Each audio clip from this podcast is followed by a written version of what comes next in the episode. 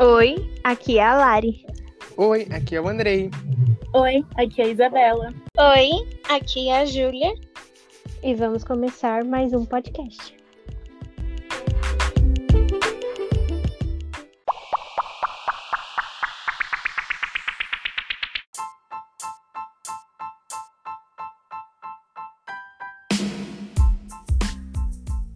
Hoje vamos falar um pouco sobre os verbos transitivos e indiretos.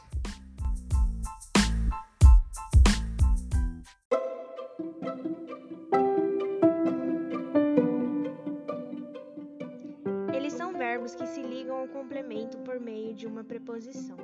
O complemento é denominado de objeto indireto. Ele pode ser representado por substantivo, palavra substantivada, orações subordinadas, substantivas, objetiva indireta ou o pronome oblíquo. Os pronomes oblíquos átomos que funcionam como objeto indireto são me, te, se, lhe, vós e lhes. Esses pronomes, eles eliminam a preposição. Por exemplo, o verbo obedecer, ele exige a preposição a, pois quem obedece, obedece a algo ou a alguém. Quando, porém, for usado um pronome oblíquo átomo como objeto indireto, ela desaparecerá. É, obedeço a eles ou obedeço-lhes. Temos também os pronomes oblíquos tônicos, que funcionam como objeto indireto. São eles mim, ti, si, ele, ela, nós, vós, eles e elas.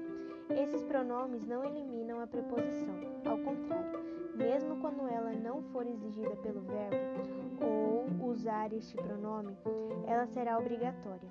Por exemplo, o verbo amar não exige preposição alguma, pois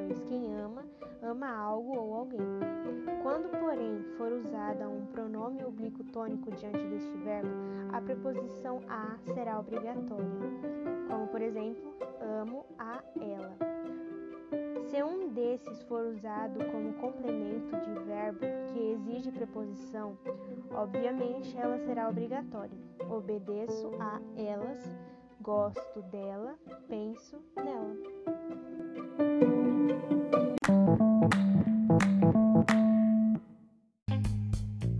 Exemplos: acredito em suas melhoras. Acredito em quê? Em suas melhoras. Uma vez que o que complementa o sentido do verbo melhorar vem precedido de preposição, estamos diante de um verbo transitivo indireto. Lembra do que te disse. O mesmo acontece com o verbo lembrar. Quem lembra, lembra de algo ou de alguém. Do que te disse é o objeto indireto do verbo lembrar. Respondeu aos ouvintes. E finalmente, quem responde, responde a alguém. Logo, aos ouvintes é objeto indireto.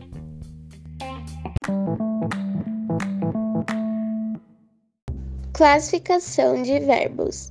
O mesmo verbo pode ser classificado como transitivo direto, transitivo indireto e até intransitivo, dependendo do significado que apresenta numa determinada frase. Assim, a classificação verbal deverá ser feita mediante o contexto em que ocorre o verbo.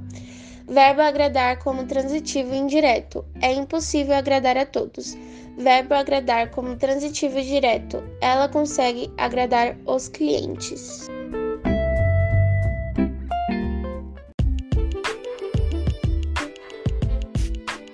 Então foi isso. Eu espero que vocês tenham gostado. Esse foi o nosso trabalho. Obrigada por escutarem. E um bom dia para você!